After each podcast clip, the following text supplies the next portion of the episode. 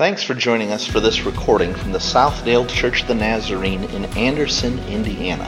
I'm Pastor Brad Burrow, and I'm glad you are listening. Someone once said, We are what we repeatedly do. During the month of November, we're looking at some of the things we do as a church repeatedly in the prayerful hope that God will use these things to make us more like Jesus Christ. Thanks again for listening. Now, here's the message.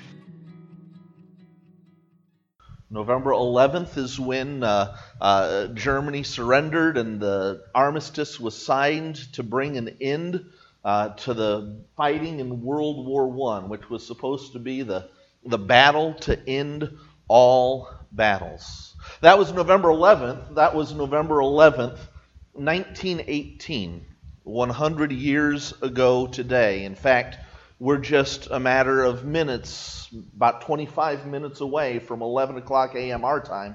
is 11 o'clock Paris time that that armistice went into effect. And something else I was looking at this week was a new display commemorating that event at the Imperial War Museum, which is kind of the United Kingdom's Smithsonian, so to speak, of, of World War I history in London to commemorate the 100 year anniversary of the signing of the armistice, they, they commissioned a sound recreation. There aren't really any recordings, any video or audio recordings of Armistice Day itself, um, but there are, there are records of that day. Uh, this kind of blew my mind to even imagine. Um, the engineers during World War I used a thing that they called uh, sonar range finding.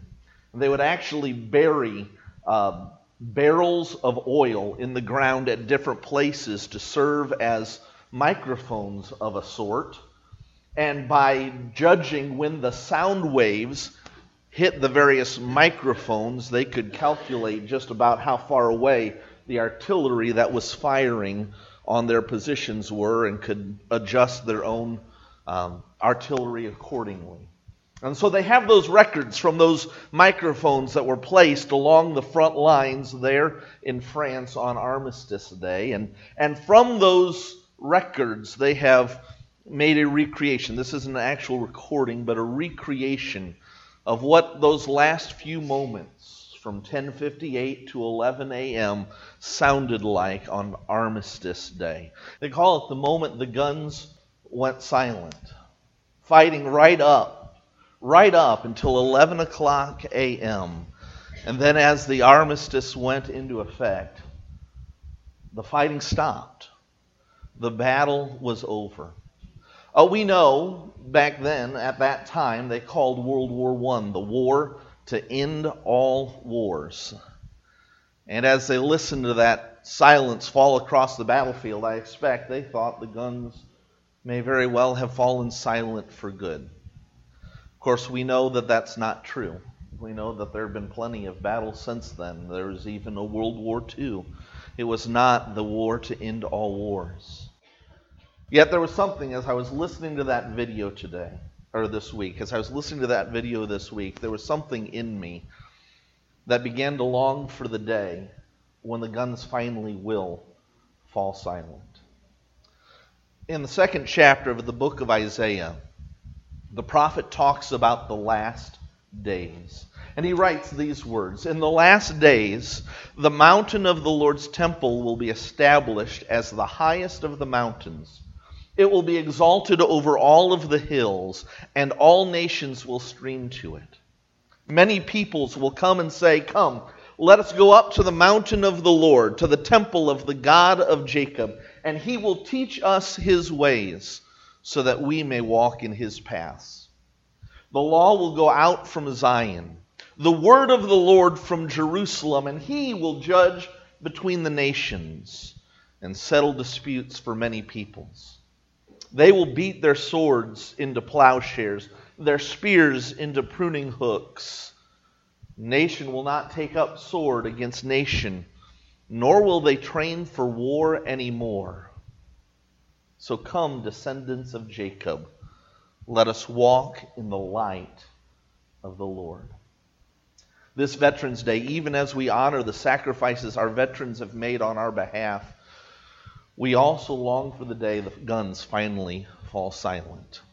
We long for the day when Jesus comes and brings the peace that war itself can never fully secure. And as the people of God, as the children of Jacob, we pledge ourselves to walk in the light of the Lord until that day comes. Would you pray with me this morning? Heavenly Father, we do thank you for all the men and women who have served our country over the years. And we know it's not just us that they have served. Thank you for the way that they have served our world in the cause of peace and freedom and justice. We pray, Heavenly Father, that you would bless them and keep them. We pray, Heavenly Father, that you'd let your face shine upon them and that you would give them peace. We pray, Heavenly Father, for those who are serving our country right now, men and women who aren't with their families this holiday because they are veterans in the making, serving on our behalf. We pray, Heavenly Father, that you would watch over them. We pray that you would protect them. We pray that you would keep them and that you'd bring them back home to their families. And Father, we do pray for our world we long for peace. And not, not the cheap and temporary peace that comes when people capitulate to evil. Rather, we long for the peace that only you can bring. And Father, with your church, we join our voices in the prayer of the ages, and we beg, even so, Lord Jesus, come. Lord Jesus, come. We ask all these things in Jesus' holy name. Amen and amen. I'm going to ask those who have served our country as veterans, if you are willing, would you stand up so we can recognize you this morning? Don't worry, I'm not going to make you come up. I was, I was debating on this. I'm not going to make you come up front or anything. But we want to recognize to see who you are. Now, the rest of you, would you stand with me? We're going to take a few moments to greet each other, welcome each other to worship, find some of these veterans, and thank them for their service people think about church tell me that what you just got done doing was, for most people, the worst part of the entire church service shaking each other's hands and saying hello to each other.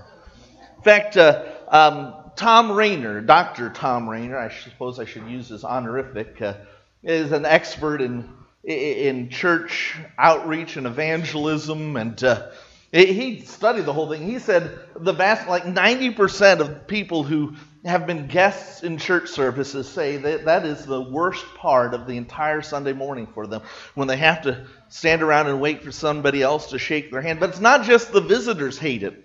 Uh, Dr. Rainer says 60% of church members hate the handshaking part of the service because, like me, you are an introvert and you would feel a whole lot more comfortable if you could just sit back and, and worship and pray and not have to actually look anybody else in the eye.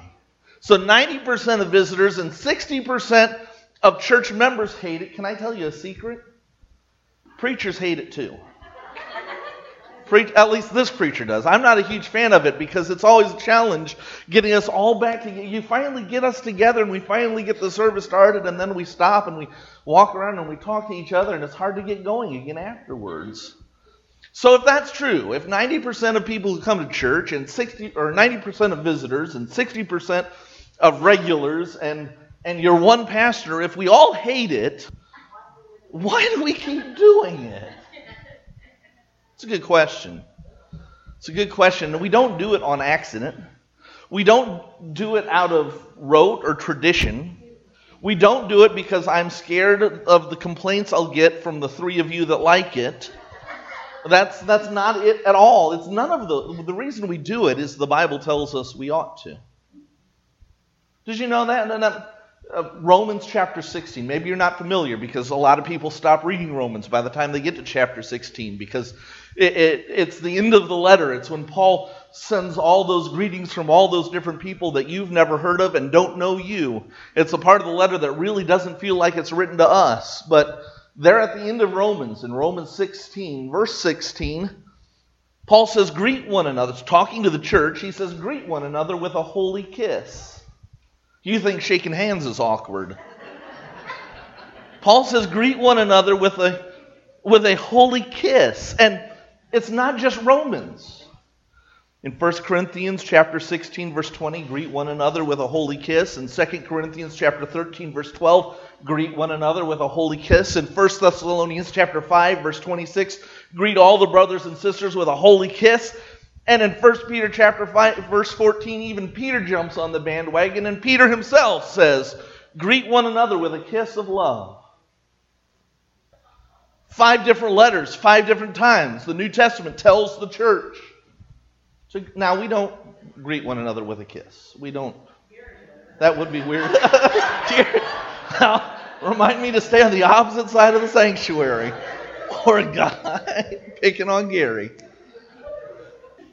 In Paul's day, in Paul's day, it would not be unusual for good friends. In our day, it would be really weird.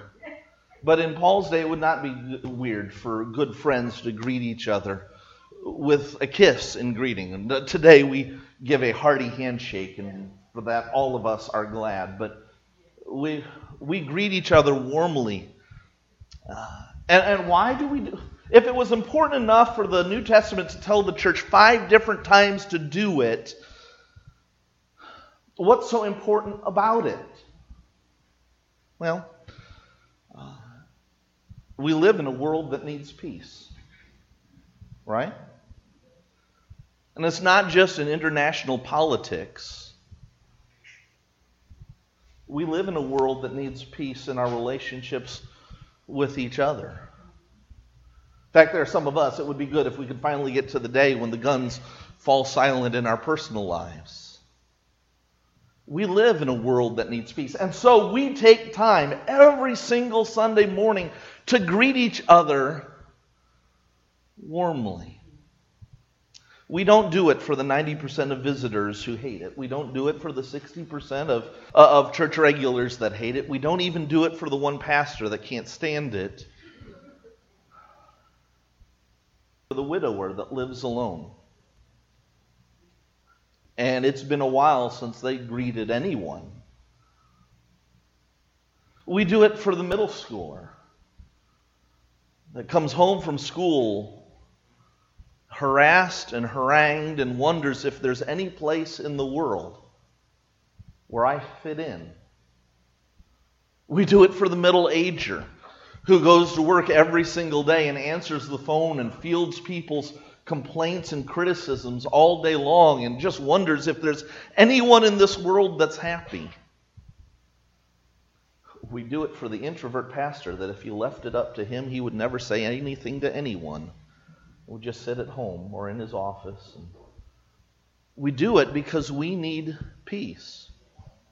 We all need peace. Sometimes we need to share it. It's good for me to have to shake hands and look at people in the eye. It breaks me out of my preferred isolationism. Sometimes we need to receive it. Us need peace. And so every single Sunday, we take some time during our worship service to pass peace to each other. Now, we don't do it as formally as some churches do. You know, in Christian history, the traditional way to greet somebody is to wish them peace. Peace be with you. And that wasn't something the Christians started up. The Jews were doing it long before we were, when they would greet each other with a word of shalom. But we don't really do peace be with you and peace be with you also. We don't we're not that formal. Typically it's a smile and a handshake and a question about how things are going or about something we know that's going on in that person's life. But we greet each other in the name of Christ and offer each other peace. I'd like to make a suggestion to you, however, and I'm not suggesting that you change the way you greet each other. I'm, I don't really think you need to be that formal. Peace be unto you. I don't, and I definitely don't think you need to go around giving each other a holy kiss. That's fine. Not asking that you change the way you greet each other, but I would ask that it not be a mindless ritual. There's a difference between a mindless ritual and a meaningful ritual. You know that, right? A meaningful ritual is one that we pay attention to as we do it and allow it to shape and form us.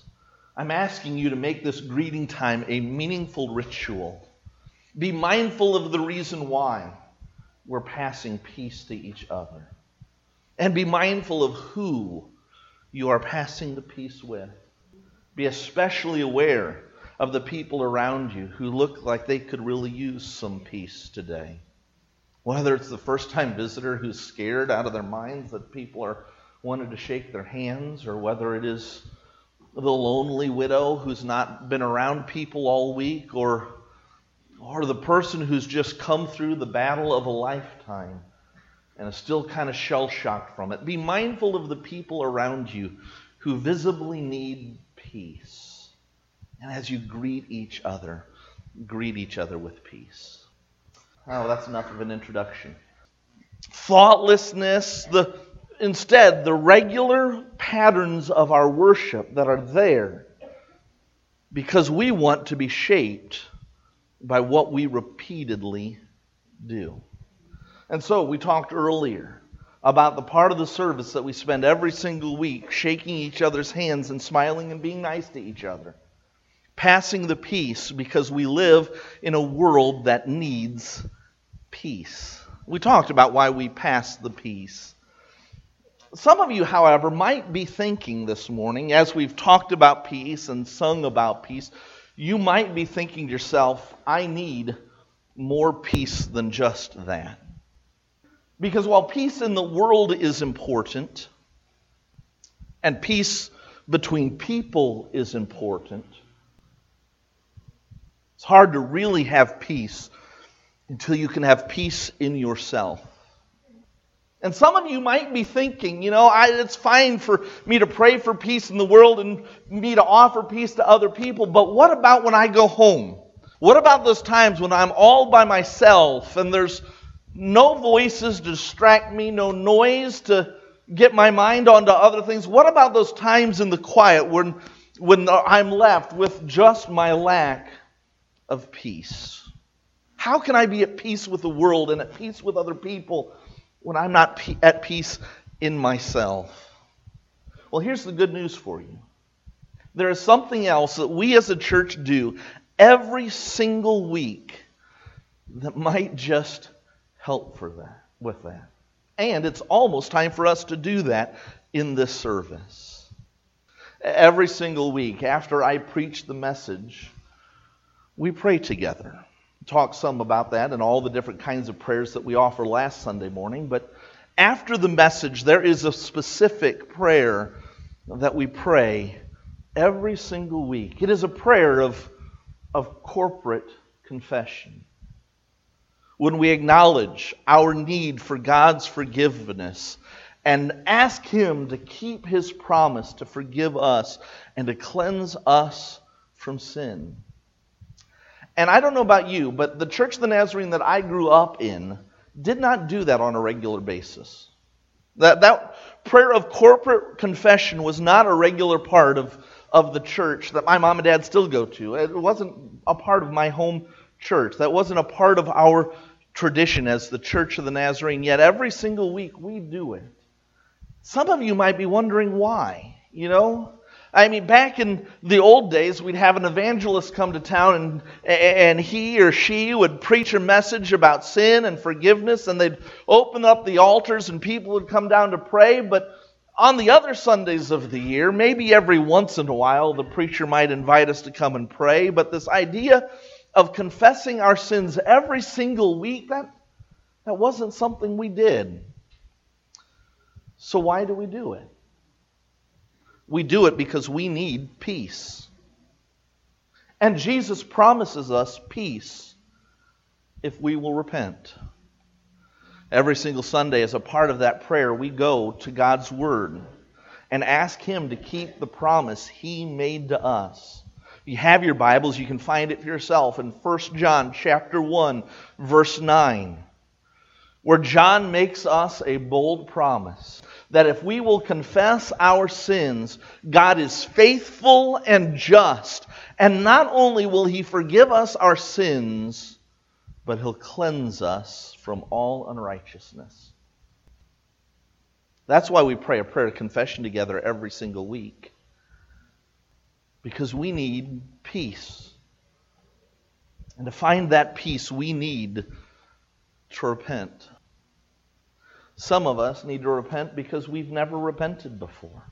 We've never even thought about it before. We've never even really come face. Yeah, we have the sense of guilt, and there are parts of our lives that we are ashamed of, and we wish no, we hope that no one ever finds out about, because if they find out about it, we would be absolutely mortified. We know what it means to live like that, but we never, never thought that there was a different way to live. Never had anyone tell us that there was there was a forgiveness that could change those parts and give us peace, where right now there's only guilt and shame. So some of us need to repent because we've never experienced that peace before. And Jesus promises, God's word promises, if we will confess, He will forgive. But most of us here, I imagine, have repented before. And we don't need to do that ever again, do we? Some of us act like it. But even those of us who've walked with Jesus Christ, for years still need to repent. In fact, no one no one should be quicker to come to repentance than those who have experienced firsthand the kind of forgiveness that comes when we actually do it. I can, I can understand someone who's never experienced forgiveness having their doubts about whether it could actually make a difference. But those of us who experience the difference that repentance can bring, we should be the first to repent because we know the peace that comes when we confess our sins. And we all have need of repentance. John Wesley, I, I say that a weekly prayer of confession wasn't in the tradition, the religious tradition I grew up in. It, if I just would have gone a little bit farther back into our tradition, it is there. As a Church of the Nazarene, we are a part of the Wesleyan tradition. We've been, our thinking about Bible and about God and about grace has been shaped in part by the teachings of John Wesley because we recognize in him not that he was some sort of truth bringer, but we recognize in him an understanding birthed by the Spirit. John Wesley John Wesley argued, I was reading this week, he, there was, he preached an entire sermon called On Repentance in Believers. And John Wesley, in that sermon, underscores the fact that at every single point of our Christian life, and John Wesley was a guy who believed more about entire sanctification, I'd argue, than a lot of us do at times. John Wesley believed that if we really allow God to work in us the way God wants to work in us, God will cleanse us. He won't just forgive us from our sin, but He will cleanse us from our sin. He will so fill us with perfect love, perfect love for God and perfect love for each other, that there won't be room in our lives for any of those other motives. We would be so filled with love that everything we do flows in every moment from love. I don't know about you, but if that's possible, I want to experience that in my life. But John Wesley, who believed that God could do that in someone's life, even he believed that at every point in the believer's life, even the one whose love has been made perfect, there is still a need of repentance. Because I don't, well, I do know about you. We're not God, right? God alone is omnipotent. There is no limit on God's power. What God desires, God does, right? The only limit on the power of God is the character of God. He can do it all, and what He wills, He can accomplish. That's not true of me. That's not true of me. Never will be true of me. There will always be a gap between what I desire and what I do. Now, I'm still over here working to get to the place where I only desire the right things. But even if I ever get there where I'm so filled with love that there's not room for anything else in my life, even if I get there, there will still be a gap between what I desire and what I can do. And so there will always, at every point of my life, in this age, there will be a place for me to repent. And so every single week as we wrap up the sermon, we come to a place of confession where we ask God to forgive us. We ask God to forgive us for our failures to love, for our failure to love Him with all our heart, soul, mind, and strength, and our failure to love each other as ourselves. We ask God to forgive us for our failures in obedience, whether it be the things that we do or the things that we don't do but we're supposed to do, or the words that we speak or even the very attitude those actions flow out of. We ask God to forgive us and to keep His promise to forgive us our sins and to cleanse us from all unrighteousness. And can I just be personally transparent? I mentioned this last week, but I want to come back to it again. There has been nothing in my personal walk with Jesus Christ that has been more formative to me than the regular practice of confession.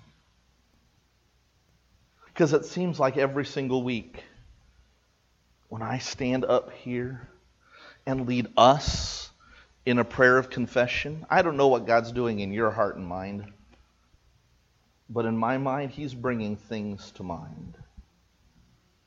Things that I should have done but left undone. Things that I should not have done but I did anyway words that I may have spoken that did not flow from a heart of love, attitudes that didn't resemble in the least bit the sacrificial service and surrender of Jesus Christ.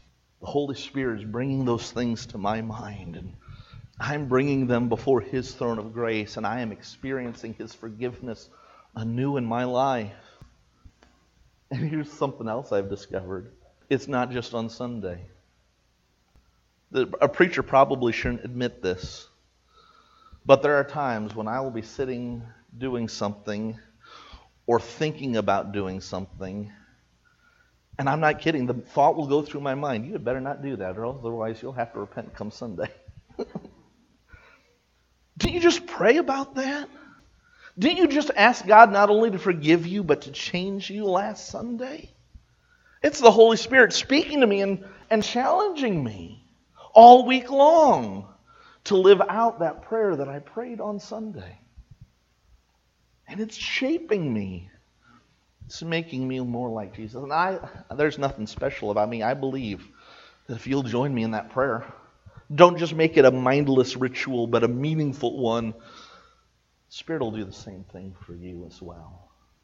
He will shape you and he will form you. And he'll bring you peace. So if you're in need of peace today, maybe you've never experienced it and you've heard people talk about it at church, but you're not really sure it's possible, try it out, see what happens. Maybe you've experienced it before and wish you could get back to that place. If you need peace today, I'd invite you to join me as we pray together. Would you pray with me? Heavenly Father, thank you for your grace, the grace that sought us when we were dead in our transgressions and sins. Your grace that paid the price for our freedom and our forgiveness. And your grace that works in us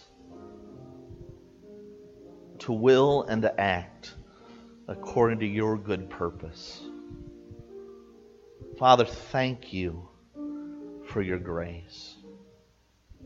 We know it's because of your grace that we're here this morning. And it's because of your grace that your Spirit is moving us to repent. And Father, we confess our need for your forgiveness.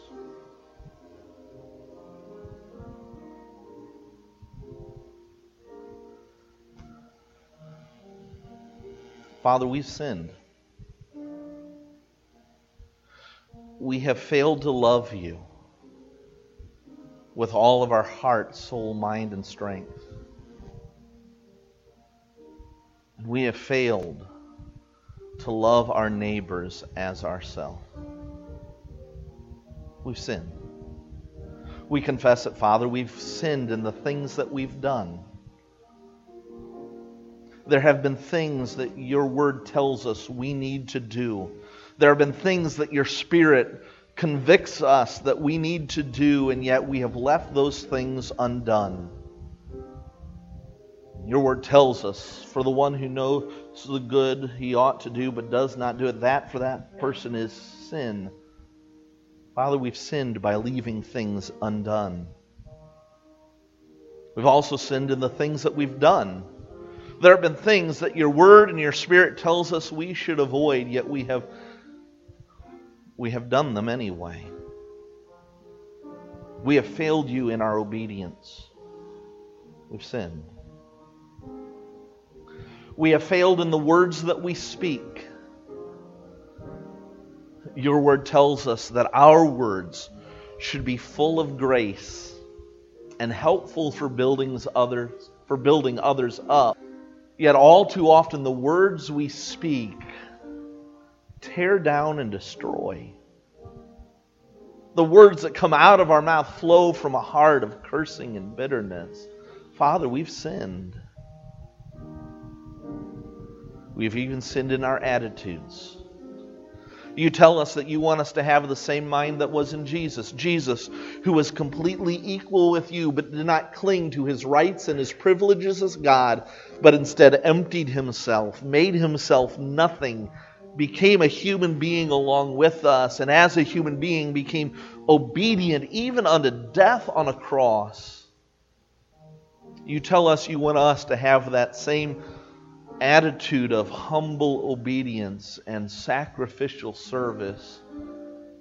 Yet, far too often, the attitudes we harbor are attitudes of prideful arrogance and selfish entitlement.